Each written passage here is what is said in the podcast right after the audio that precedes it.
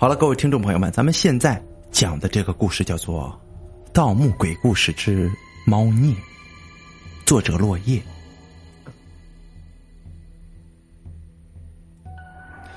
自从我开始跟着柯道长做起了盗墓这一行，就注定是要钱不要命的。这一次，听同行说已经打听到了鬼王的真墓，柯道长可高兴坏了。柯道长在这一行已经有好几十年了，倒斗是非常厉害的。随后，柯道长迫不及待的带着我前去鹰嘴山。话说这山呢，十面环山，层层叠叠相扣，尖尖耸立的峰林，从远处看去，犹如鹰嘴之势，十分的凶险，气势如虹，所得鹰嘴山之名。柯道长载我开着那辆十年都没有换过的老式的老爷车，来到鹰嘴山之后，站在山前，凝视着，盯着鹰嘴山，沉默了很久，旱烟都抽了半包了。柯道长穿着朴素的唐装，微白的胡子随着白烟弥漫着，微微的抽动着，吧唧吧唧了许久，我有许不解的。看了看柯道长，也随着他看向了鹰嘴山，看了许久，除了山草在风中微微摆动，还有一种阴森发毛的感觉。不过我也没有看到什么。柯老头，哎，柯老头，看出什么东西来没有啊？我实在是受不了这种沉默，待得越久越瘆得慌。柯道长没有回话。只是微微的看着，声音有些许颤抖，可让我听起来感觉是柯道长有些激动，又带点恐惧的味道。你看，这崎岖之山犹如猛虎之势，石英汇聚，唉，曾经必定是血流成河之处。以前葬了一个种族，葬了一条龙，这。这如此大的手笔，一个大种族在这里，难难道？柯道长的声音越来越不稳定，深渊长长的声音让我听得双腿冉冉的发抖，浑身冰凉。我用力咳嗽一下，壮了壮自己的胆，尽量的让自己平静下来，双眼死盯着柯道长。柯道长，你你是说鬼墓传言是真的？死前运阴兵千万，活吞了阿族，持阴兵之力，想要死后复活。这柯道长没有回话，只是韵味了一会儿，眼神炯炯有神，让人害怕呀。这种眼神只有十年前在倒一个上古帝王的斗的时候才会出现。那一次死伤了无数，能活着的只有我和柯道长寥寥几个人。在里边发现一个大秘密，如果这个秘密公布出去的话，天下将会大乱，所以我们选择死守这个秘密。没错，看着风水和局势，以我老道几十年的经验，还有我师傅说过的风水事比起来，这就是九龙藏尸。这龙穴宝楼传世奇珍，鬼王玉龙。白煞红凶大凶之地，千年怨气汇聚，可以冲天。你再看看，这鹰嘴尖有一点红色的，乃是血气汇聚，说明这块地下边有个墓。从这里入山，直接达到鹰嘴儿。想必盗墓在国内分为南北两派，两派以长江分界，长沙、岭南、江宁这些地方统称为南派。热河、洛河、关中等属于北派。要想盗挖墓古墓，首先呢得打个洞进去，这就是我们俗称的盗洞。南派暂且不说，以北派以立见长。如盗洞打在何处，是墓侧、墓深、棺前还是棺尾，打成方洞还是圆洞，这些都有讲究的。其中有一种叫做关中式盗洞。正好可以用在当下之处。什么叫做关中式盗洞呢？这种盗洞一般不打在墓室附近，那样容易暴露目标，而是选在隐蔽无人的地方，有些甚至远隔几里之外。先测算好墓室的深度，然后打一个同样深的竖井，从井口下去，再横打盗洞，从身下迂回到墓里。就这样，盗洞和真正的主墓往往可以隔好几百米，甚至几千米，那里就是墓口。趁天色，现在就进入。柯道长拿起包袱，直奔鹰嘴而去。我有些害怕呀，十年前的记忆犹新呢。这次心中有些忐忑，总感觉会有不好的事情发生。在山脚下仰望鹰嘴山，从这里到鹰嘴山没有几百米是不行的。我毕竟也跟柯道长这么多年了，遇到这种情况并不是小鹿乱撞，熟练的拉出绳子放了下去，锁好绳扣，拉了拉绳子，滑下了鹰嘴口。到了鹰嘴口，我心中那种不好的感觉是越发的强烈。黑乎乎的洞口像是能够吞噬人心一样，摄人心魄。我仔细的观察了一下周围，忍不住又问柯道长：“来，老头，鬼王生前所向披靡，以养兵定师称霸天下。我们我们就这样去盗鬼王的墓啊？这会不会有去无回呀？”我刚说完，就感觉后悔了，脑门就被狠狠的敲了一下。这柯道长看了看包里的桃木剑和八卦镜，混账！盗了几十年的斗了，你也跟了我这么多年，怎么就这么没出息呢？这倒斗最忌讳的就是说阴话。我们准备齐全了，来鬼杀鬼，来尸杀尸，怕什么？柯道长摆出一副臭脸，我无奈的耸了耸肩，点上火把。然后习惯性的做了一套很奇怪的动作。柯道长说：“这是去秽点火，为了加持自己阳气，可以辟邪之用的。”然后我们进入了洞中。令人奇怪的是，通道十分长，里面有着彼时古代城堡暗道的感觉，弯弯曲曲，四通八达。我和柯道长绕了许久，除了在通道内发现不少的骷髅外，就是唯一值得惊奇的，就是长明灯了，和一座水晶棺。不过里面是一个衣冠冢，空无一物，只是杂杂碎碎的碎片，没有值得可以拿的东西。本想把这长明灯给拿走的，不过柯道长不让我去碰，说长明灯就是调往墓室的命，这长明灯一灭，所有在墓室内的生命就会全部灭绝。我只好作罢。柯道长像是十分熟悉这个通道一般。七拐八扭的，让我跟着他大步跨小步，行十步爬三步，竟然无比顺利的进入了墓室之中，使我们顺利的看到了古墓的大门。这让我感觉到柯道长这人跟了十多年没有看透的人一样，这种他谜一样的色彩更加深了一层，甚至怀疑他以前是不是来过，否则能够绕过迷宫一样的通道和机关到达墓室。可能吗？我又觉得这墓室很奇怪呀。如果这是鬼王的真墓，怎么会如此简单呢？可是柯道长此刻眼中冒着金光，急不可待的冲到了古墓门口。古墓两旁有两座大比尼，十分的狰狞。四周的长明灯闪闪烁烁的青色火光，为灰暗的墓室上增添了一层恐怖的色彩。柯道长双手碰上了古墓的门。显得有些激动，对我大喊：“先别动，不要过来！”我感觉事情没那么简单。用品尼做木门神是非常罕见的，只存在鬼王传说。如果这是真的，那么也许要真的赌一次命了。听到柯道长的大喊，我心头一震，立在原地，很警惕的看着四周。忽然感觉左侧有一道黑影闪过，身后都是凉飕飕的风，吓得我立马回头观看，但是什么都没有。也许是幻觉，幻觉吧。悬下一颗心来，只出了一身的冷汗。柯道长的双手在门上乱摸着什么，一面还在隐呢喃着：“小张啊。”鬼王阴险无数，雄心勃勃，掌控了整个地府的阴兵。不过现在是没有阴兵这一说了，是否真实阴兵存在还不好说。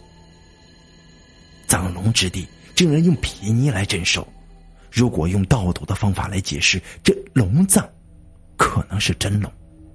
从门上甲语来说，鬼王的生平事迹可以屠龙，但是很遗憾，纵横无数没有屠龙，得不到真龙之力。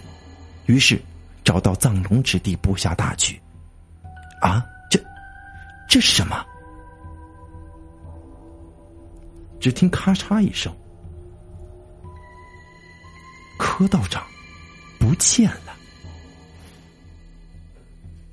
我一惊追了过去，查看原来古墓下方有机关，柯道长是发现了什么，不小心触碰了什么机关，柯道长不见了，也不知道柯道长有没有事儿，不过以柯道长的能力，应该不会有什么大事儿，想来想去也就安心了。看着这古墓之门，木门上有字儿，那么一般木门开启方法。就是在镇墓石像上，小心翼翼的摸索了一番，用力移动那神兽嘴上的龙珠，门在缓缓的移动开启，一股沉厚悠远的气息传了过来。举起火把，感觉心中还是有些不放心，便抽出柯道长送的那把破烂不堪的匕首，走进了墓室。一步跨入，这木门咣当一声。关得紧紧的，这让我悬着的心又紧了起来。前面就是一池清水，清水上悬着一个棺尊，清水上悬着一口棺椁，深黑色的，有些破旧，明显有些年头。我的个乖乖！传说中的鬼王真墓真的如此被容易找到吗？也不过如此嘛。我慢慢的走进那池水旁边，看了下水池，我有一点点头晕，揉了揉眼睛，忽然眼前的一幕出现了，让我大叫了一声。但是池水就好像深深的吸引住了我一样，不知不觉的，我竟然着迷了。也不知过了多久，后面传来一阵大力，让我晕眩，不省人事。快醒醒，小张！哎，快醒醒！迷迷糊糊的感觉，有很熟悉的声音在呼唤我。我猛地睁开眼，闻到一股子霉味儿，怪怪的。看到柯道长，这老头平时风度翩翩，怎么变成这副模样了？头发乱乱的，脏兮兮的脸，手上有包扎的，一看就是受了很严重的伤。哼，我忍不住打趣道。柯老头怎么弄成这样？从土里爬出来了。柯道长的表情很认真，他第一次没有反驳我。这说明，肯定是遇上了什么恐怖的事情。走，快走！这个地方我们来不得。随即，我又看见他身后的悄无人息的站着这么一个人。我倒吸了一口冷气，大喊了一声，哼，倒是把柯道长吓了一跳，扯住我的胳膊说道：“你大喊什么？”我指了指身后，柯道长回头一看，忽闪了一下，那个人不见了。我可以肯定，那不是人，绝对是撞了邪了，遇到什么不干净的东西了。柯道长神情逐渐严肃起来，说道：“大伙亲兄弟上阵父子兵。”虽然咱们不是亲兄弟，也胜似亲兄弟。这冒险的事儿不能让你一个人来，这发财的事更不能让你一个人来呀。遇到这种情况，只有一个解决方案，那就是快跑。我拉起道长的手，就朝墓室内部跑。我一边跑一边问这个东西的来历。这柯道长喘了口气说：“我感觉他是猫腻，我在古书上见过。”是死去猫灵的怨气，谁解救了他，他就会一直守候主人，除非他能杀掉自己的仇人。我听完打了个激灵，对道长说：“道长，我我在池子里看看见了。”我话还没说完，柯道长就打断了我：“那是三生池，你一定是看到你的前世了，没什么好稀奇的。这个墓室有古怪呀。这间主墓室空空荡荡，左侧有一个耳室，一般都是用来放置陪葬品的地方。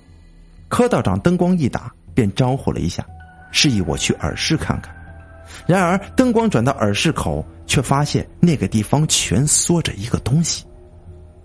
看身量，隐约像是个小孩隐在黑暗中，仿佛，仿佛还有些动作。我冷不丁的瞧见那个东西，霎时间头皮一炸。这这墓室里怎么可能还有其他活人呢？更何况还是个小孩儿柯道长也瞧见了，他立即紧紧握住手里的桃木剑，压低声音说道：“小张，快回来！”我一时也说不清楚，但是有点怂。到了这么多的斗了，还是有点心虚。我马上跑回老头的身边，柯道长打了个手势。镇定点别一惊一乍的，我过去看看。说完话，刚才的一移动，那黑暗中的东西猛地站了起来，这身量如同一个五六岁的孩童，一下子便窜入了更黑的地方。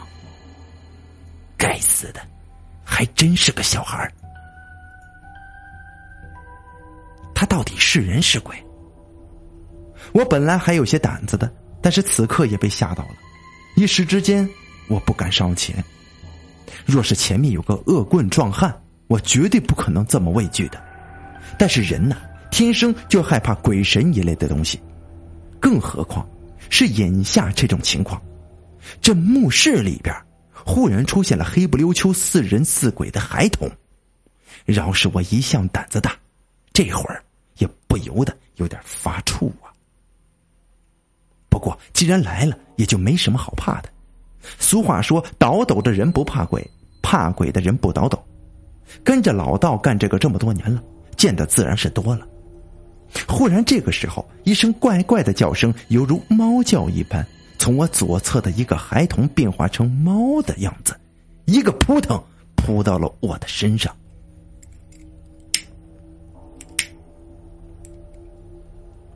我自知不妙，赶紧拔出手中的匕首，反手刺向了他。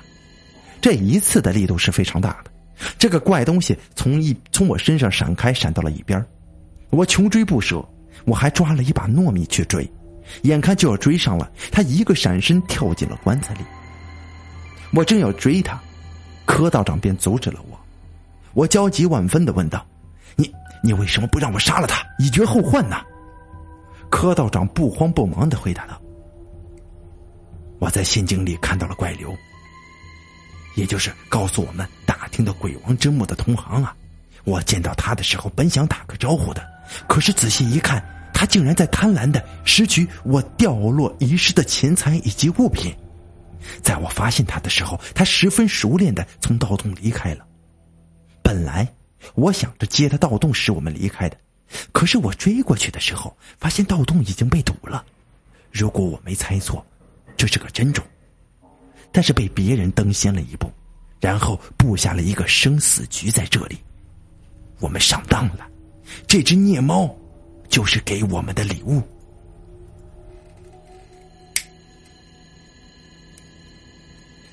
那怎么办？怪流会怎么想干掉我们呢？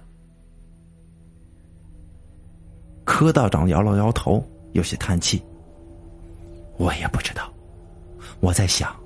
他可能是为了十年前的秘密，会布下什么局，我就不清楚了。只有兵来将挡，水来土掩，走一步看一步了。你在这里盯着，我去鬼王墓前面看看。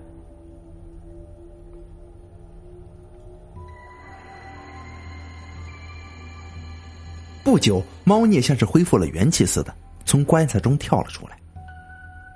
我国古代就有活人殉葬的习俗，发展到后来。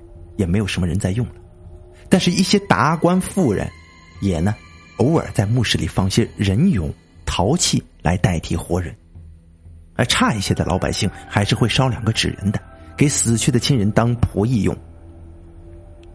眼前这猫腻的小儿身上挂着长衫，外套绸褂，俨然仿佛一个高级管家。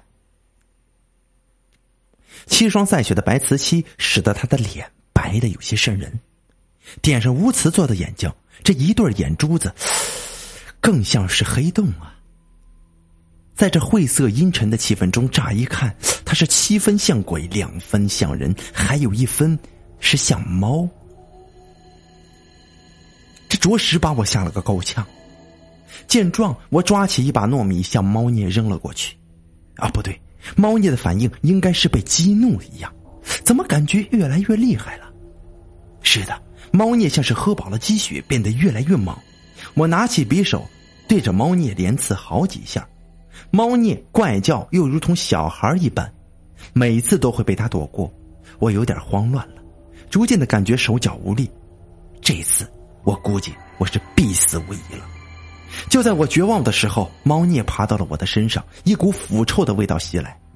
对呀，他是死尸，我用镇尸符呀！想着，我连忙一个跟斗，翻出镇尸符，对着他的额头一贴，他就一动也不动了。就在我终于轻舒一口气的时候，符咒开始忽淡忽亮，然后很脆的化为了灰烬呢。我倒吸一口冷气，这猫孽竟然这么厉害，这鬼王的东西就是不一般呢。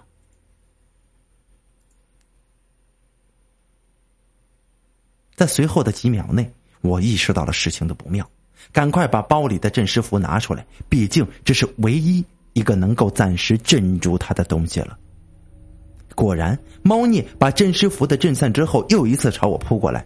我十分得意的往他额头上一贴，但这次镇住他的时间并不长。这不一会儿，他又恢复了意识。不管了，死马当活马医吧，把最后的镇尸符都贴在了他的头上。一紧张，还把舌头给咬伤了。混乱之中，我想到一件事。处男的血阳气旺盛，可以驱邪，就拼死试一试吧。我用力一吸，企图把舌头的鲜血都吸出来，然后我对着镇尸符喷出一口鲜血，闭着眼睛等待奇迹的发生。猫孽十分的痛苦，十分的狰狞，双手在不断的飞舞。我虚着眼看了一眼。只见猫孽如同西方的恶魔遇到了阳光，一点点的化为灰烬，消散在了这座昏暗的墓室里边。我的心情很沉重，也不知道为什么，只能继续下去了。呼唤一声，扭头我去去找柯道长，而柯道长却不见了人影。我抓起掉在地上下的匕首，奔向了柯道长离开的地方。走了不久，便看到柯道长在一扇木门前琢磨着什么。我如同沙漠中的人遇到了水，小跑了过去。道长发现了什么？哎，哎，这这什么意思啊？我刚问过去，刚跑过去问柯道长，这眼神一瞥，只发现门上有两个大大的甲骨文，只有两个字：大气。在《后汉书·公孙述传》中有一句话：“兵者，帝王之大器，古今所不能废也。”比喻重要事物。在《庄子·让王》中也有一句话：“故天下大器也，而不以以生。以此有道者，之所以异乎者也。”程玄英说：“夫帝王之位，重大器也，而不以轻易夺其生，自非有道，孰能如是？”因此，大气比喻国家地位。鬼王生为枭雄，死后还是一样便宜了我们这群倒斗的人。进去吧，鬼王的墓就是在这里，生路也在这里，我们回去的路都封死了。管他是不是大气，管他是不是帝王，已经没有回头路了。柯道长说完，从包裹里拿出了炸药，放置了好几个。吩咐我离开远一点，随后听到轰隆一声，木门被炸开了，迫不及待的冲上去。这还是一间封闭式的墓室，从这棺椁上看上去是十分的精致。我在道长的带领下，一步一步的靠近棺椁。柯道长拿出撬棺撬，丢给了我一把，来开棺。费了好一会儿的功夫，推开了沉重的棺盖，发现里面竟然是一个穿着丝绸。带着金装非常漂亮非凡的女人尸体，还有些许白骨。这么久远了，竟然没有丝毫的腐朽，保养的极好。柯道长眉头一皱，看来传说是真的，这是鬼王的妻子。古书有记载，当年鬼王之妻十分爱养猫，结果死后猫都变成了猫灵。自他死后，所有猫灵耗尽修为，与他合为一体，使得他变得半鬼半猫，至少还能活着。你看现，咱们看到现在的白骨就是他的食物呀。听完道长的话，我不由得直冒冷汗。也许今天我们也会成为他的食物吧。刚刚挂了，一直就是邪灵，现在这个看起来应该是个破灵。他好像处于休眠状态，是杀他的最好时机。于是我握紧了手中的破匕首，在我刺下去的一瞬间，我听清楚了道长大喊一声：“不要动！”可是已经晚了，我一刀刺向了他。但见柯道长一副糟糕的样子，我有些好奇，顺便从他的目光看向了棺材，我惊呆了。里面已经不是人了，它是一副猫的样子，和外面的猫唯一不同的就是它没有什么内脏，也没有血迹，就像是一只活猫。它冲着我看，不知怎么的，我渐渐没了知觉，只感觉这世界上什么都没了意思，只感觉自己好想陪着它一起长眠于地下。就在我被冲昏头脑之际，柯道长一巴掌拍在了我的脸上。不知道为什么是受这个猫腻的影响吗？我的心情变得很暴躁，想要分裂破坏一般，立刻脸色一变，骂道：“谁呀？居然敢拍我的脸！你他妈信不信我撕了你？”道长一看，尴尬的说：“就知道这样，你一定会醒过来的。”随后他又变得严肃：“本来他是沉睡着的，我们可以安全无忧的从他身边经过。”你这个混账，居然唤醒了他！看来又要多一场必不可免的战斗了。道长的激将法很有用，我顿时感觉自己身负重任，毅然决然的挺身而出。啊，道长，此事因我而起，我来斗这猫腻。不过我要是打不过的话，你可要来帮我呀！哈 哈孩子，我一定会帮你的。哼，那就好，柯道长。只是。我该叫你猫孽了吧？柯道长一脸的不可思议，不过趁这等妖物还没有醒悟过来，一刀便刺进了他的心脏，黑乎乎的血液在流动，缓缓的让我一阵不好的感觉。他在临死前问我：“小张，好样的，为老多年，落得如此下场，只能是活该。”你不灭了此妖，便会灭了你。快跑！这个墓不简单呐，难怪刘老爷拿不下呀。我们被他耍了，这里将会血流成河，历史重演的。柯道长又把头偏向了某一深处。刘老啊，你赢了，不过你也不早了，该死。我浑身发抖，简直不可思议，简直用语言无法形容啊！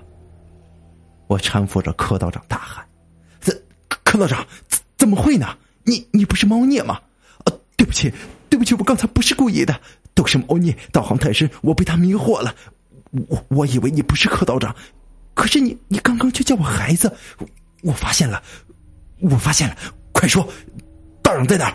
都是假的，你肯定在骗我，对不对？快说！”道上在哪儿？柯道长满带怨恨的眼神看了我一眼，哼唧了一句：“他已经成了我身体的一部分了，你杀了我，他也必死无疑的。” 听完猫聂所言，我又悲伤又愤怒，举起道长的桃木剑，对着猫聂又刺了几下，才解恨。现在失去了道长，我一个人寸步难行。凭借我一个人的力量，再也没有继续下去的意义了。明显，这老刘都没达到目的，我又算什么呢？我放弃了这里一切的财宝，现在我只想安全的活下去。在墓室里翻腾了许久，敲打墙壁，终于找到了暗道。古墓都会有暗道在主墓里。随后爬出了暗道，点上火把，向四周望上了一眼，竟然是来时的通道。也不知道那害时会发生什么事儿呢？我蹑手蹑脚的在通道上行走，周围显得寂静异常。忽然，我看到一个熟悉的身影一闪而过。我的记忆是非常好的，只扫了一眼背影，我就可以确定，他就是那个卑鄙的刘道长。我心中的怨恨和怒火在一瞬之间就爆发了出来。我跟了过去，原来他只是兜了一个圈子，他又一次回到了我刚走出的墓室里边。我在门外看到他，竟然拿着我刚才冒死一搏的财物。哼！我握紧了手中的桃木剑，这桃木剑只对妖魔鬼怪有打击的作用。可我觉得此时的刘道长已经不是人了，他是刚才恐怖的来源。于是我趁他不注意，蹦出来，直直的刺向他的背部。一瞬间，这刘道长猛地一个扭扭头，一个一百九十度的弯腰，竟然一下子就断开了。我的惊讶之余，一个翻身又连刺好几下子，可都被他矫健的身手给躲了过去。然后他对我诡异一笑，不知何时又找到一个盗洞，一溜烟的就不见了。当我追过去的时候，盗洞已经被堵死了。随后我又在这个墓室里进行了地毯式的搜索，还是没有找到一个盗洞。现在看来，没有其他的选择了。我无奈又回到了通道中，回忆着柯道长教的步伐，十步一爬，大步带小步，开始往我们来的地方走去。眼看着就要到了，忽然发现前边又是一个猫腻。这是什么鬼呀？杀也杀不尽，杀也杀不完。猫孽坐在洞口前，看来这一仗是不可避免了。一只猫孽看到我来了，犹如看到了香喷喷的食物一样，用嘴叼了几具白骨堵住洞口，然后慢慢的朝我走了过来。我左手拿符，右手持着桃木剑，做好了鱼死网破的准备。猫孽见我来势汹汹，一个猛扑朝我扑了过来。哼，又来这一招！我斜身一侧，用桃木剑用力一刺。咔嚓一声，这桃木剑竟然断了。在这种危急的关头，桃木剑居然断了。猫孽意识到自己刚才受到了攻击，扭过头来，用他尖利的利爪来抓我。眼看我就要中招了，慌忙用镇尸符乱撒一通，然后咬破舌尖对着猫孽从头到尾喷了一遍鲜血。他被镇住了，几秒之后。他又恢复了意识，我伸手掏包，哎呀，没有符了。猫聂看出我现在的危机了，不慌不忙的朝我走了过来。我一边惊恐的看着他，一边在包里乱摸一通。在他的眼里，我已经是一个待宰的羔羊。忽然，我摸到了一样东西，心中暗喜，却还是假装出一副惶恐的样子，以便使这猫聂上当。猫聂越来越靠近我。在他离我只有一尺远的时候，我拿出它照向了猫孽，猫孽果然口喷鲜血。哼，没错，这就是八卦镜。道长曾经给我讲过，猫腻是由怨气聚成，而八卦镜恰巧可以破怨气，所以这猫孽一定是害怕他了。只可惜我没能早点想到，没能救回道长。这猫孽似乎不愿认输，冒着必死的决心，再一次扑向了我。我轻轻一斜，双手捧着八卦镜，在猫孽落地的一瞬间，我便举起了它，拍向了猫孽。猫孽惨叫一声，顿时上下冒出了无数的白烟。我惊恐的看着这些白烟，幸亏他们顺着洞口飘散开来，我没有中尸毒。我又踢了猫腻两下，看来他是真的死了。白烟飘走之后，我也顺着洞口爬了出来，看了看天空，现在应该是晚上十一点多了吧？这里是鹰嘴，我很熟悉。顺着绳索爬上了山，正准备回头感慨的时候，霎时间见到刘道长对着一个一个人的黑影说道：“这次进去的头死了，那个小孩肯定也活不了了。你答应给我的钱呢？”这黑衣人从口袋里掏出几张红彤彤的钞票，砸向了他。正在他贪婪的拾取钞票的时候，一把利剑刺透了他的身体。刘道长倒下了，黑衣人弯腰捡起钞票，又在刘道长身上摸索了一会儿，拿出一颗圆乎乎的东西就离开了。我冷笑一声，走到刘道长身边，哼，师傅不是祸，是祸躲不过，这都是你自己造成的。说完，我快速离开这里。回到了我和柯道长所住的道馆，卸下了行李，坐在沙发上喘息了半天，去厨房拿了一些东西，狼吞虎咽的吃了起来。吃饱了，我接下来又该干什么呢？是福不是祸，是祸躲不过，我自己的祸又能如何躲过呢？我看了看时间，十一点半。心里那种不安越来越强烈，总感觉背后有什么东西盯着我。我去冲了个澡，心里满满的都是疑惑。这老刘和柯道长都死了，也许这个秘密就少了几个人知道了。而这老刘从墓室又拿出来什么东西呢？还有那个黑衣人是谁？十二点了。我回到自己床上，看到一只小猫趴在我的床上，我笑了。也许永远都不会有人发现我在三生池中看到了自己的前世。我的前世是一个屠夫，杀猫的屠夫。